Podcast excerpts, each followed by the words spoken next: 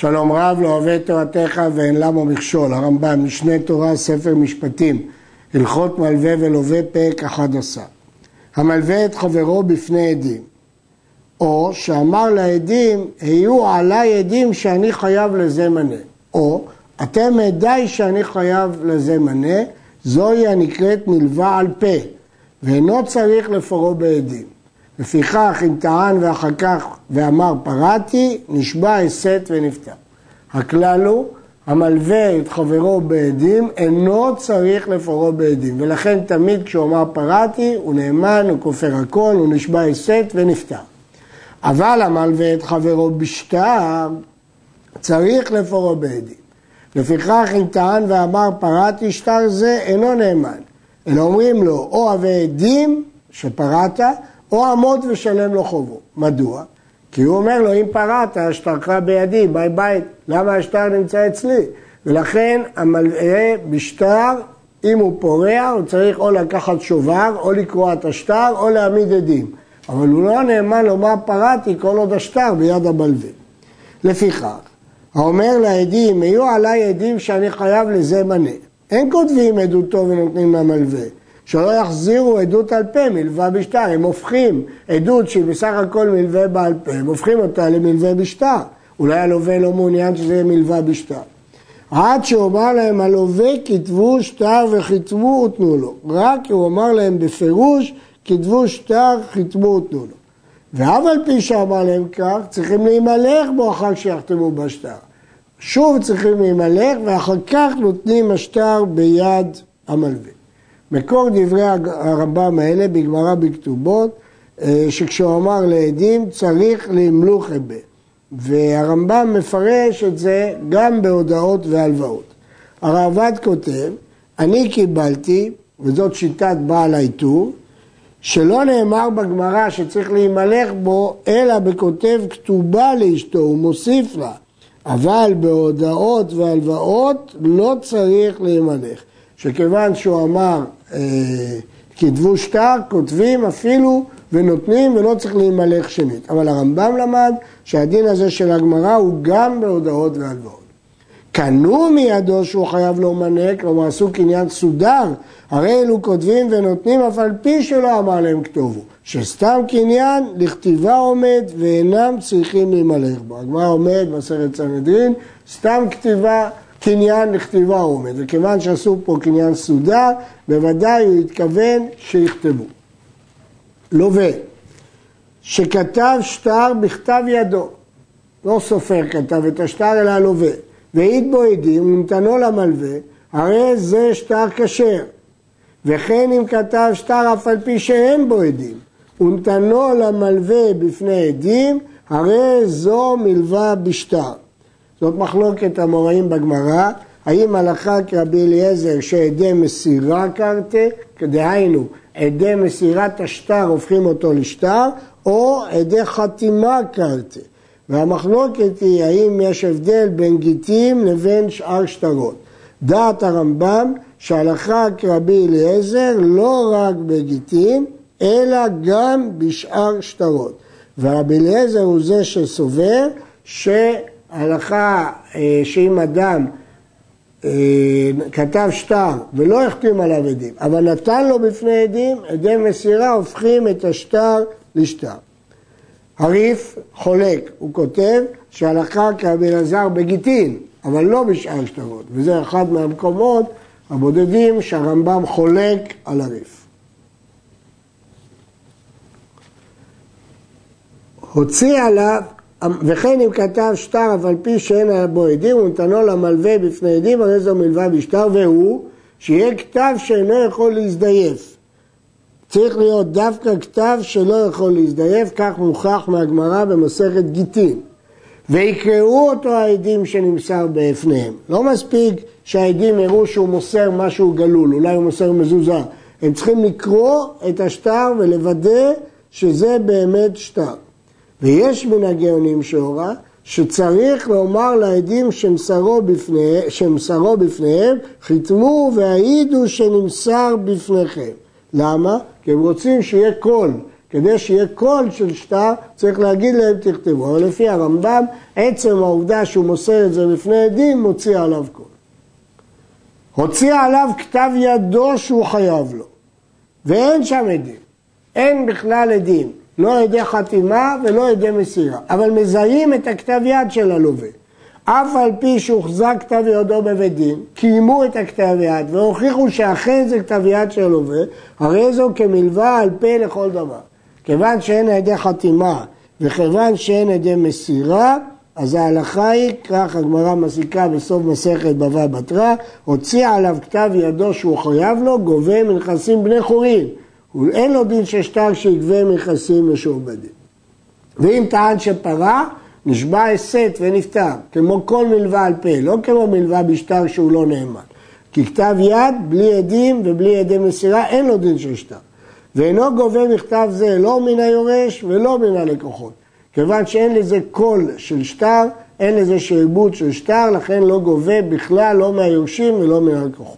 אבל מלווה שבשטר קול יש לה, והלוקח הפסיד על עצמו. הלוקח קרקעות היה צריך לברר ולשמוע את הקול שמישהו קונה ממנו ומשועבדים לו הקרקעות כי הוא לווה. שלא שאל עד שידע שחשב שזה משועבדים במלווה שעליו, אז הוא הפסיד את עצמו, שכל נכסי הלווה תחת שעבוד המלווה מן התורה. הלכה היא, כך הרמב"ם פוסק, ששעבודה דאורייתא. השעבוד הוא מן התורה, אלא שבמלווה על פה הפקיעו את השעבוד, למה? כדי לא להפסיד את הלקוחות שהם קנו ולא ידעו, אבל במלווה בשטר שיצא קול והם ידעו, חזרו לדין דאורייתא ששעבודה דאורייתא. המוכר שדהו בעדים ויצאת מתחת ידי הלוקח, טרפו את זה מהלוקח, הוכיחו שזה לא שייך למוכר. אף על פי שאין שם שטר ביד הלוקח, כשהלוקח חוזר למוכר שלו לתבוע פיצוי, הרי זה חוזר וטורף מכסים משועבדים כמו שהתברר. פה לא צריך שטר, גם בלי שטר. במלווה, רק בשטר הוא גובה מכסים משועבדים, אבל בלוקח אפילו בעדים הוא גובה נכסים משועבדים. למה? איך הקונה ידע? הרי אין שטר ואין קול, שכל המוכר בפרהסיה מוכר, וקול יש לו. למכירה יש קול. ולכן האדם שקנה ממנו היה צריך לדעת על הקול הזה. אין ההלוואה שעל פה נגבית מן היורשים, אלא באחד משלושה דברים אלו. צריך שלושה תנאים כדי שמלווה על פה תגבה מהיורשים. שהחייב בה מודה וציווה בכל יום שיש לפלוני עלי חוב עדיין, לפני שהוא מת הוא הודיע שהוא לא פרע את החוב הזה והוא הודה שהוא חייב כסף. או שהייתה הלוואה לזמן ולא הגיע הזמן לפורעה, וחזקה היא שאין אדם פורע תוך זמנו, הוא מת לפני שהגיע זמן הפירעון, ולכן אי אפשר להגיד שם הפרה, לא מפני שהוא ציווה, הוא לא ציווה, אלא מפני שחזקה שאדם לא פורע תוך זמנו. או שנידו עד שייתן, הוא מת בנידויו. לא הפרו לו את הנידוי, כי אם הוא פרה, הוא היה בא לבקש שיסירו לו את הנידוי. כל אלו גובים מן היורש בלא שבועה, כי ברור שאביהם לא פרה. או כי הוא הודיע את זה לפני מותו, או כי זה בתוך זמנו ויש חזקה, או שהוא עדיין בנידוי והוא לא התיר את הנידוי, סימן שהוא לא פרה. אבל אם באו עדים שהיה אביהם חייב לזה מנה, או שבפנינו הלווה, הוא אינו גובה מן היורש כלום, שם הפרעו. במקרה רגיל שאין את שלושת התנאים האלה, חוששים שהוא פרה, שהמלווה את חברו בעדים, אינו צריך לפרעו בעדים. אז אם הוא היה פה, האבא, הוא היה טוען פרעתי, אז תענינן ליורש, אומרים ליורש את הטענה שהאבא היה טוען. וכן אם הוציא כתב יד אביהם שהוא חייב לו, אינו גובה בו כלום כמו שבאנו. למה? כי אין לזה דין של שטר, כי אין שם ידי מסירה ולא ידי חתימה, זה דין של מלווה על פה, ולכן הוא היה נאמן לומר פרעתי, אז טוענים גם ליורשים פרעתי. לווה שאין לו מיטלטלין, ויש לו קרקע. אם נודע לבית דין שתלה מעותיו ביד אחרים, כלומר שהיה לו כסף, אלא שהוא מסר אותם לאנשים אחרים, כופין אותו למכור וליתן לבעל חובו. ואם לא נודע להם דבר הזה, מחרימים על מי שידע לא מיטלטלין, או מי שיש לו מיטלטלין לא הביאם, כלומר, הוא פיזר כנראה את המיטלטלין בין הקרובים שלו, מטילים חרם על מי שיש לו מיטלטלין, ואם אף אחד לא מביא כלום, אחר כך יהודים לבינונית שבנכסיו ומגביל לבעל חובו כמו שעיבר. ההלכה היא שבעל חוב גובה מבינונית. ולכן הנזקים מעדית, כתובת אישה מזיבורית ובעל חוב בבינונית. אז לכן הוא גובה מקרקע בינונית. במה דברים אמורים בזמן שנפרעים מן הלווה עצמו? אבל בא להיפרע מן היורש בין קטן בין גדול, לפי התנאים שאמרנו שאפשר להיפרע מיורש, לא ייפרע מן המטלטלין, אפילו היו מופקדין ומלווה אצל אחרים, שהמיטלטלין אינן תחת שעבוד ברחוב מן התורה. יש לנו כלל, מטלטלה דיאטמה לבעל חוב לא משתעבדים. מטלטלה של יתומים לא משועבדים לבעל חוב, ולכן לא יכול לגבות אלא כשהוא גובה ממנו, ממטלטלים משועבדים. אבל מבעל חוב אין, כי מטלטלין אינן בעצם בשום שעבוד מהתורה.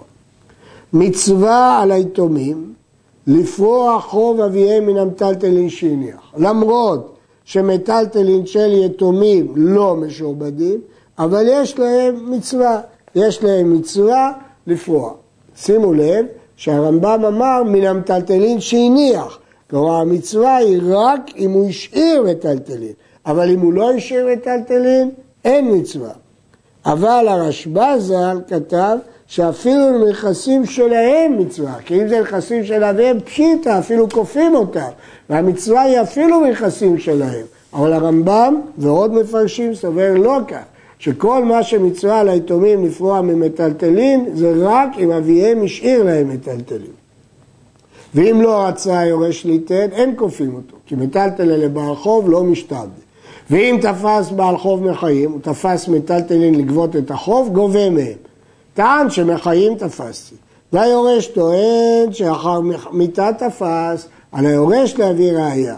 או יישבע, כי החפץ תפוס ביד המלווה, או יישבע המלווה שכך וכך הוא חייב לו, ויכול לטעון עד כדי דמיהם, וכולל בשבועתו שמחיים תפס. אז יש שתי אפשרויות. היו הדברים שתפס שטרות, הוא לא תפס מטלטלין, אלא שטרות, וטען שמשכון בידו על חובו, שהלווה נתן לו את השטרות בתור משכון ומחיים תפס, על המלווה להביא ראייה שמחיים תפס. פה זה לא כמו מטלטלין. ואם לא הביא יחזיר ליורשים, פני שאינו טוען לקנות גופם, אלא לראייה שלהם. אם הוא תפס מטלטלין בשביל לגבות את גופם, אז בוודאי שהתפיסה מועילה. אבל אם הוא תפס שטרות, פה הוא צריך להביא ראייה שהוא תפס מחיים והוא לא נאמן. יתומים שגבו קרקע בחוב שהיה לאביהם אצל אחרים. מישהו היה חייב לאביהם כסף, באו יתומים וגבו את הקרקע. יש לבעל חוב של אביהם, אם אביהם חייב למישהו, לחזור ולגבות אותה מהם, שהרי קרקע הזו של אביהם היא. הרי הם גבו אותה בכוח חוב שמישהו חייב לאביהם. זאת אומרת, זה קרקע של אביהם, ולכן מי שאביהם חייב לו, יכול לגבות מהקרקע הזאת. ראובן, שמכר שדה לשמעון באחריות, דהיינו שאם יטרפו ממנו, הוא יחזור אליו. וזכב שמעון דמי השדה עליו מלווה לראובן. ושמעון לא שילם תמורת השדה הזאת שהוא קנה באחריות, אלא הוא הפך את תשלום השדה לחוב. הוא מת ראובן, אז עכשיו שמעון חייב את זה ליורשים. הוא בא בעל חוב של ראובן לטרוף משמעון השדה, הוא יכל לטרוף, השדה משועבדת לו. פייסו שמעון במעות, במקום לתת לו את השדה, נתן לו שמעון מעות, והלך לו. עכשיו, הוא רוצה לקזז את הכסף שהוא נתן לבעל חוב של ראובן מהכסף שהוא חייב על השדה. הדין נותן שיבואו יורשי ראובן ויתבעו שמעון במלווה זקף עליו. בבואו היורשים ויגידו תן לנו את כסף שהתחייבת על השדה. שהרי אינה משתעבדת לבעל חוב של ראובן. לא, זה לא קשור למה שראובן, אתה פייסת אותו. לפיכך, אם היה שמעון פיקח, יש לו פתרון. נותן להם הקרקע שלקח מראובן במלווה שזקף על עצמו. אומר, אני חייב לכם סכום, קחו את הקרקע. וחוזר וטורף אותה מהם מפני המעות שנתן לבעל חובו של ראובן, כדי שלא יטרף אותה ממנו, שבאחריות לקחה מראובן. הוא אומר, הנה, עובדה שעמדו לטרוף את זה ממני, ולכן אני פייסתי אותו במעות, אז עכשיו אני טורף את הקרקע מפני המעות הללו. כבר תקנו גאונים אחרונים כולם, שיהיה ברחוב גובה מיטלטלין מן היורשים, וכן דנים ישראל בכל בית דין שבעולם. הרמב"ם בהלכות אישות הזכיר שכתובה וחוב מן הדין גובה רק מקרקע, לא ממטלטלין. אבל הגאונים תקבעו שגם כתובה וגם בעל חוב גובה מטלטלים מן היורשים. הסיבה הייתה שלא היו כבר קרקעות, אבל במערב היו כותבים בשטרי חובות שיש לו לגבות והקרקע ומטלטלים בין בחייו או אחר מותו. כתבו את זה בפירוש בשטר חוב או בכתובה. ונמצא גובה על תנאי זה יותר מן התקנה, ואז אין צורך להיזקק בתקנה, אלא בגלל שזה תנאי בממון, שהוא יגבה ממטלטלים. למה זה עדיף? וסייג גדול עשו בדבר. בהלכות אישות הרמב"ם אומר, וחכמים גדולים תקנו את זה. שמא לא ידע הלווה בתקנה זו, ונמצא בהמון יתומים, יוצא שלא כדין, שאין כוח בתקנת אחרונים לחייב ביתומים. כלומר, אולי הוא לא ידע מהתקנה, ואז הוא לא יוכל להוציא מהיתומים, ולכן עדיף תנאי מאשר תקנה. עד כאן.